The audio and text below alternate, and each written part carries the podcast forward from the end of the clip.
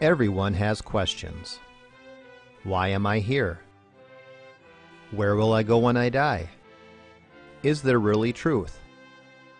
But not everyone has biblical answers. Welcome to The Pastor Study, a ministry of pastorstudy.org. Join us now as we study the Bible to draw closer to our Lord and Savior, Jesus Christ.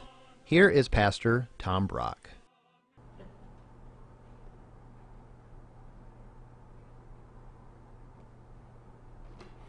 Welcome to the Pastor Study.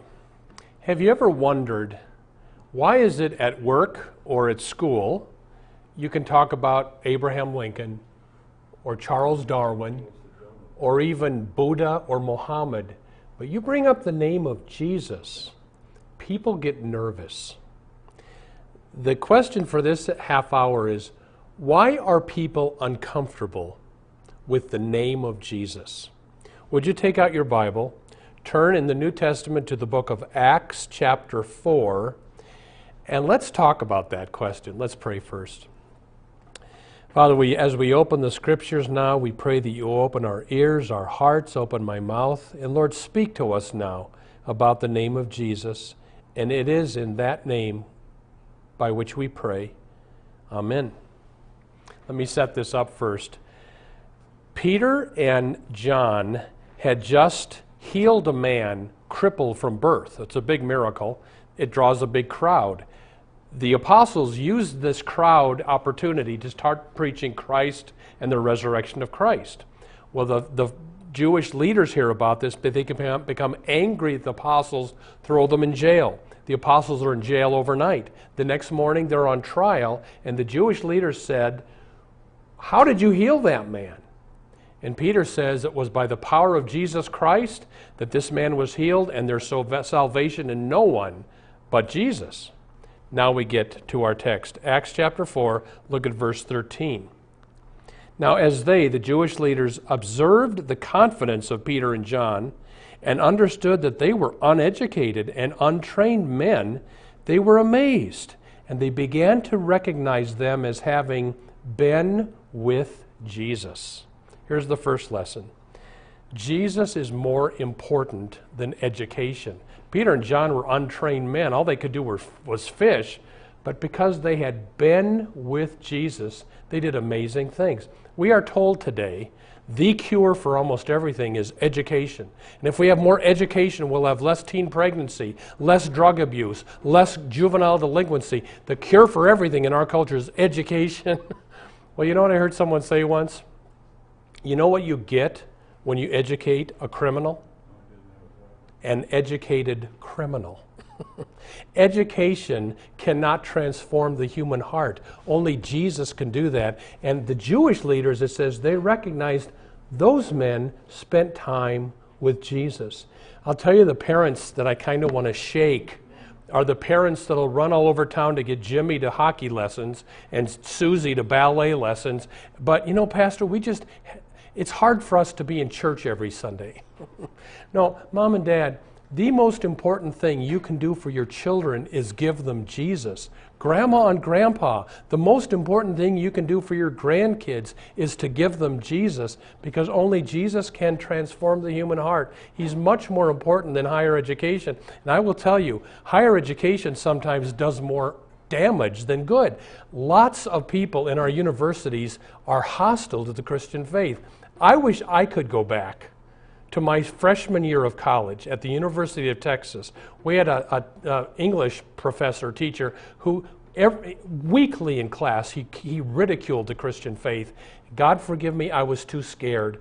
Today, I would go back up and put up my hand. Excuse me, sir, we paid money to learn English here, not your opinion of Jesus Christ. Augustus Toplady was a preacher in England in the 1700s. He wrote the famous hymn, "Rock of Ages, Cleft for Me." He was raised in the Church of England, but was not converted until he was 16 years old, sitting in a church meeting in a barn in Ireland, listening to a preacher who was illiterate. And he writes this, By the grace of God, under that sermon, I was brought near by the blood of Christ in August 1756. Strange that I, who had so long sat under the means of grace in England, should be brought near to God in a barn in Ireland under the ministry of one who could barely spell his name.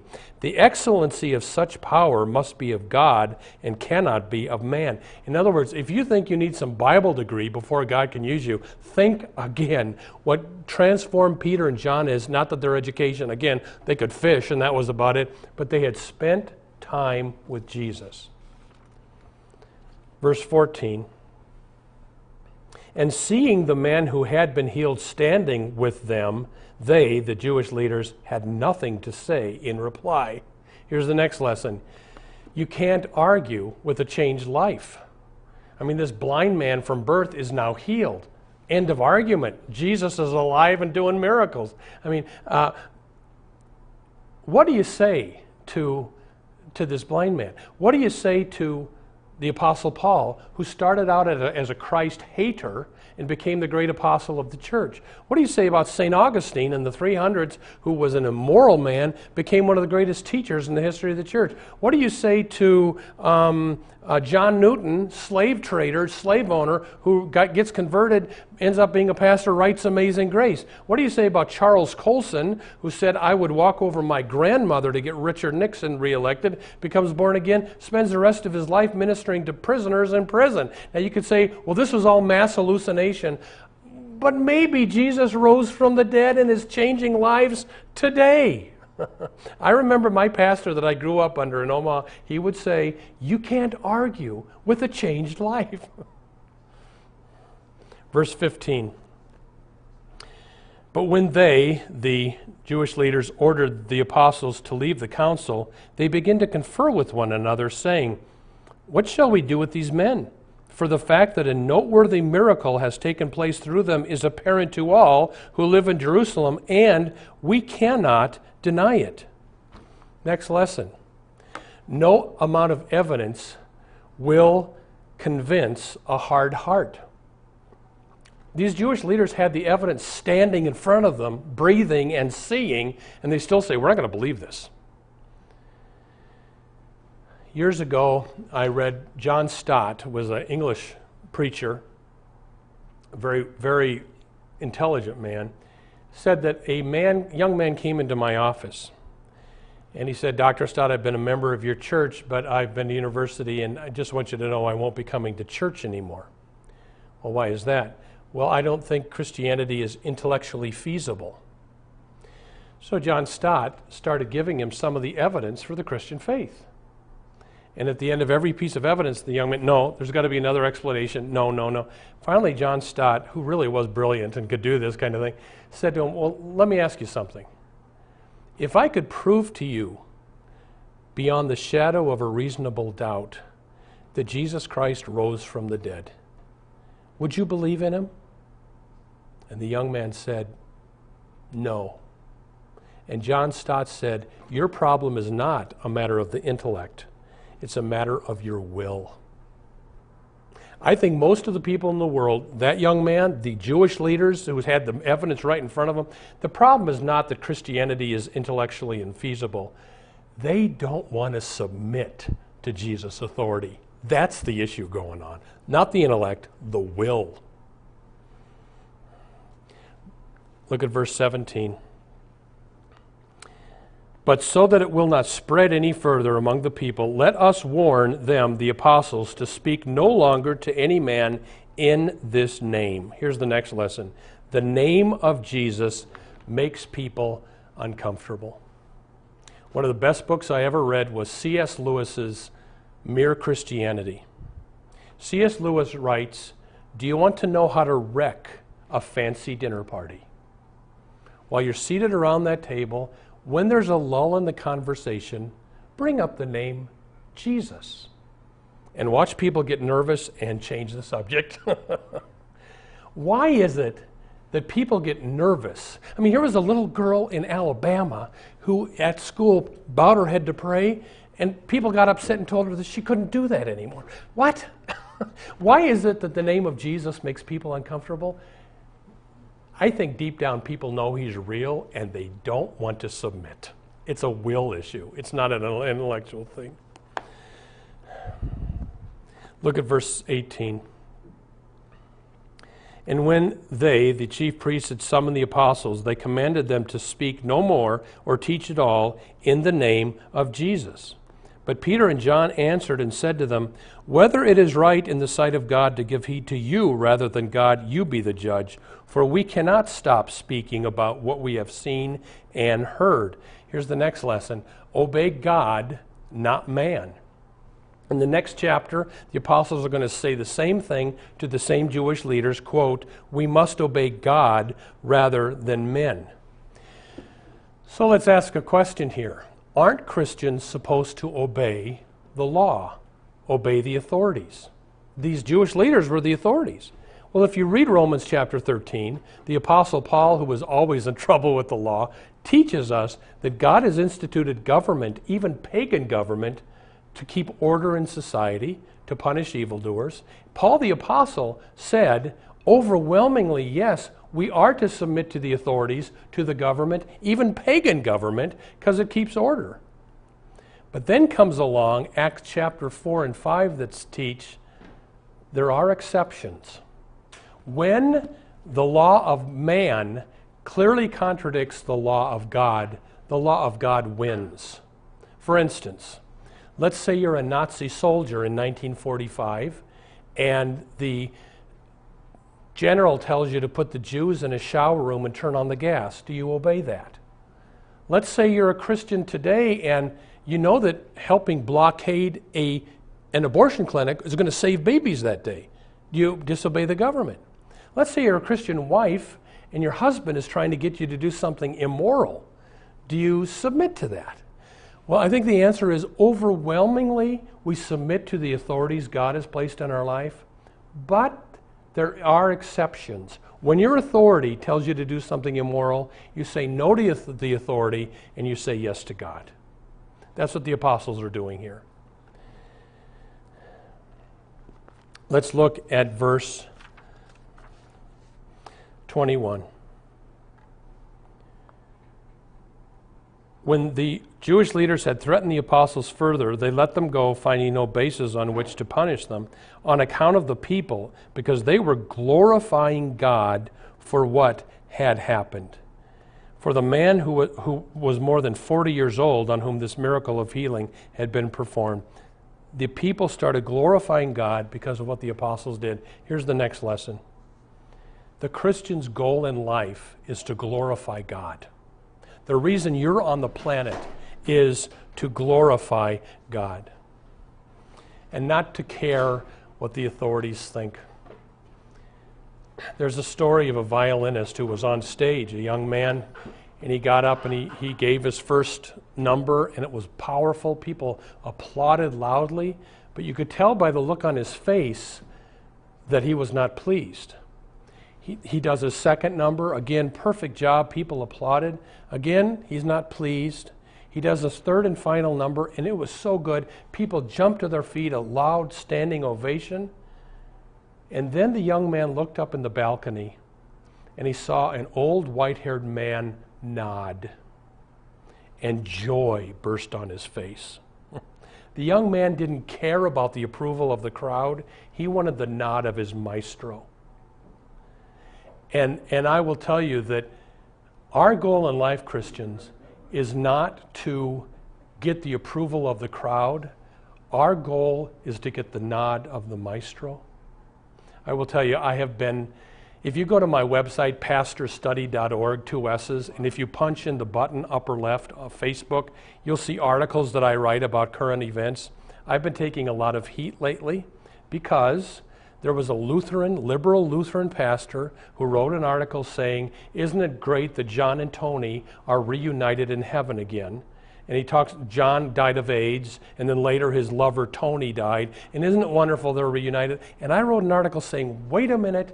1 Corinthians 6 says adulterers, idolaters, fornicators, homosexuals don't go to heaven. What do you mean they're reunited in heaven? And oh, did people get mad at me. One liberal ELCA pastor wrote wrote an article against me calling me a name I can't say on the air, and he's a Lutheran pastor. But he's the same Lutheran pastor who said that if Jesus wasn't single, Jesus was in a same-sex relationship with the Apostle John. And so I've been taking some heat lately, but you know what? My job is not to look and see what the crowd thinks of me. My job is to keep my eyes on the balcony and to get the nod of our maestro. That's our job. Let's look at our last verse, verse 23. When the apostles had been released, they went to their own companions and reported all that the chief priests and the elders had said and done with them. Last lesson. Let the church be your shelter. The apostles get beat up by the world, and where do they run once they're let go? To the church, to their Christian friends. Let the church be your shelter. I remember years ago I was part of I worked at a Christian university, and some of the professors were poo-pooing this view that the church should be your place of comfort. We have too many comfortable, we should. And one recovering alcoholic professor said, wait a minute, you don't know the demons I fight. I love to go to church. It's my refuge. It's my safe place in the storm. Don't try to take that away from me. Do you have a refuge? Do you have a church? Do you go to the church regularly? Is it your refuge from the storm? Way back in 250 AD, Cyprian, the Bishop of Carthage, wrote this to his friend Donatus. It is a bad world, Donatus, an incredibly bad world. But I have discovered in the midst of it a quiet and holy people who have discovered a great secret. They have found a joy which is 1,000 times better than any of the pleasures of our sinful life. They are despised and persecuted, but they care not. They are masters of their souls. They have overcome the world. These people, Donatus, are Christians, and I am one of them. So this is an incredibly awful world. Do you have a shelter? Do you have a church you go to every week? I met a couple who said to me, Pastor Brock, we used to watch your TV show, and we didn't go to church. And you kept saying, you've got to find a church. And now we're going to church every week. Listen, you need to do that. This is an evil world. You need a church to be your shelter. So what's the answer to the question? Why is the world uncomfortable with the name of Jesus? It's not because he isn't real. It's not because the evidence isn't everywhere if you open your eyes. People just don't want to bow the knee to him. That's the issue. Amen. Welcome to the portion of the Pastor Study where we now ask Pastor Brock to share with us his knowledge of Scripture and his insights to answer questions we have regarding the Bible, our Lord, and our everyday walk with him. Pastor Brock, since you're talking about finding a good church, how does one go about finding a good church? And we've talked about this many times, Jackie. Let's do it one more time. How do I know there are wonderful Lutheran churches? And there are horrible Lutheran churches. Same with Presbyterians, Baptists, etc., etc. What you do to find out whether the pastor of that church is a liberal, it's very easy. As he's shaking hands, just say, can I ask you just a few questions, Pastor, when you're done? When he's done shaking hands, here's the questions you ask. Pastor, I'm looking for a church. I'm just curious. Does this church teach that Jesus is the only way to heaven? Do you believe there's a heaven and a hell? Do you believe in the miracles of the Bible, that Jesus was born of a virgin, that he feeds the 5,000? Do you believe that kind of thing? Tell me your views on abortion, homosexuality. And I've said it before, I'll say it again. If you get good, clear answers, that's a good church. If you get, that's complex, Christians differ on, then you want a different church. Okay. What are some of the churches that people should stay away from? Okay. First of all, stay away from the cults. These are groups that say they're Christian, but they are not. They are the Unitarian Church, the Unity Church, the Jehovah's Witness Church, the Mormon Church, Latter-day Saints, the Christian Science cult you stay away from. And then the New Age churches, that's kind of, there are churches that are kind of New Age, the Unity Church and others that say they're Christians. Those are the ones to avoid. Over here are churches which used to be Christian, and some of them still are, but overwhelmingly they've gone heretical. That would be the United Church of Christ, Sadly, the evangelical Lutheran Church in America, of which we used to be a part, has become quite heretical. I'm not saying there aren't Christian pastors and churches in that denomination, but watch out. You got to look carefully. You also have to be careful of the Episcopal Church in America, the Presbyterian Church USA, and the United Methodist Church. Again, Jackie, there are churches in those denominations that are good, but you got to be very careful. Better yet, join a different branch of that church. Instead of ELCA Lutheran, join the Missouri Synod Lutherans. Instead of the Presbyterian Church USA, join the Presbyterian Church in America, PCA. Instead of the Episcopal Church, join the Anglican Church. There are good breakaway groups from those once good denominations. It's kind of sad when you see churches fall away, though. It's tragic. It's why it's happening is that it's our fault, not God's fault. It's like America has turned upside down. You know, with what's happened to America, with gay marriage now, Jackie, abortion everywhere, hardcore pornography being produced all over the world in Southern California. And it's like the world has turned upside down. And to see the churches support some of these things is crazy. Okay, well then, do you think that higher education has destroyed Christianity? You send your kids to the University of Minnesota, our higher education, overwhelmingly those professors are liberal and not very friendly to the Christian faith. I think that's pretty, overwhelmingly they're very liberal in higher education. So sometimes it does more harm than good to send your kids to college. Would you say that the public schools are a threat to our children? You know, it just depends. There are good public schools, and then there are public schools that are trying to teach kindergartners about transsexuals. Give me a break. That's happening in some parts of the country.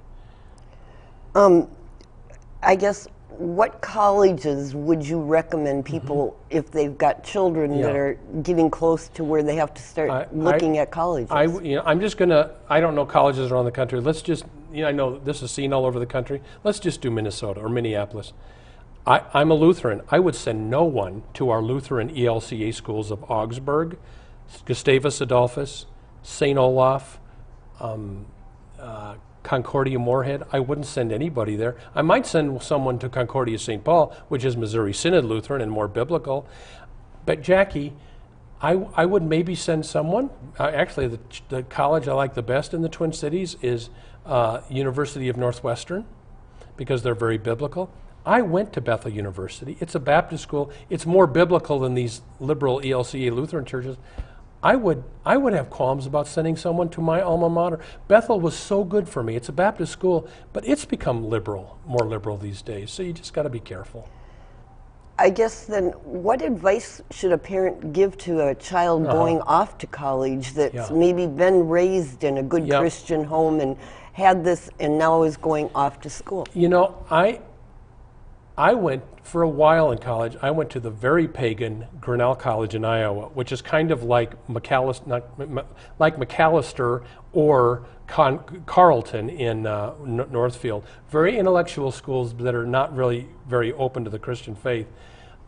My faith, Jackie, was stronger at Grinnell than it was when I transferred to Christian Bethel, because you had to fight for your faith at Grinnell. We met for fellowship in my room 5 times a week at Grinnell. And I didn't do that when I went to Bethel. So I would say to your kid as he's going off to school, find some good Christian, whether you go to a pagan school or a Christian school, join some Campus Crusade for Christ or InterVarsity Bible study. Just make sure you're part of some solid Christian Bible study during college. That saved my life in college. Why do you think the colleges have changed, though, even the ones that supposedly have religious affiliation? Yeah. Well, every year, Princeton comes out with its 10 most godless colleges list. You know what college is often near the top? Macalester and St. Paul. And my Grinnell College has made it too. Macalester started out and still has some roots in the Presbyterian Church. How did it become so wacko liberal? Well, I'm going to point to, back in the 1920s and 30s, liberal German theology came over to America, because we'd go over there to be trained and come back. And the liberal German theology teaches that the Bible is not the Word of God. It's got mistakes and errors, and Well, once anything goes, and now you've got the mess we've got. Obey God rather than man, you said. Mm-hmm. How does this apply to America today? Well, I think today, if we obey God rather than man, let me give you, the question is, okay, my lesbian niece wants me to go to her wedding. Do I go? I think the answer is no. And people say, but that's not loving. Yes, it is. It's not loving to go. That's what's not loving. I would call her or sit down with her and write her a note. Thank you for the invite. I want you to know I'm concerned because the Bible says homosexual behavior is wrong. So I cannot attend your wedding because I don't believe it is a wedding. And I don't want to hurt you by supporting something that God says will hurt you eternally. You do it lovingly and kindly. The person still might get madder than a hornet, but we got to obey God rather than man. And Pastor Brock, you know, we've talked about education and that too, but liberal things. Abortion has become a means of birth control. Oh, it sure has. Yep, and we have liberal politicians to thank for that, and we have Christians who vote these people into office against their personal beliefs. We have them to thank for that, too. How does a person know what the stand is? I mean, here in the state of Minnesota, you've got the Minnesota Family Council, and you call them, and you say, can you send me your voter's guide? They'll tell you where all the candidates stand on these issues. You know, all over the country, there's probably other groups that do the same. Or the National Right to Life, you can get their mail out. But for Christians to vote for people who are in favor of abortion on demand, I don't get it. Or maybe I do. They're voting for them because they think that's good for their pocketbook, and they're not voting their Christian values. Pastor Brock, maybe we should just end today's program with praying for the United States. Yeah, let's do. Everybody bow your heads if you would, and let's just pray. God the Father, we would pray that you would give us godly legislators, godly presidents, Supreme Court, Congress, Senate. Lord, we would pray for miracles in America. Somehow, Lord, bring this nation back to you, and may we repent of what we've done. Lord, it's going to take a miracle because it doesn't look like we're going in that direction. Raise up prophets, raise up people to speak your truth, even in the liberal media, somehow get your truth through. But we pray all this in Jesus' name. Amen. Amen. Thank you for watching The Pastor Study. You can watch more of our programs at pastorstudy.org. We are on the air preaching the gospel of Christ because of our generous support of you, our viewers. Would you consider supporting our ministry? You may do so at pastorstudy.org or write The Pastor Study, P.O. Box 41294, Minneapolis, Minnesota 55441. May the blessing of our one triune God, Father, Son, and Holy Spirit be with you today and always.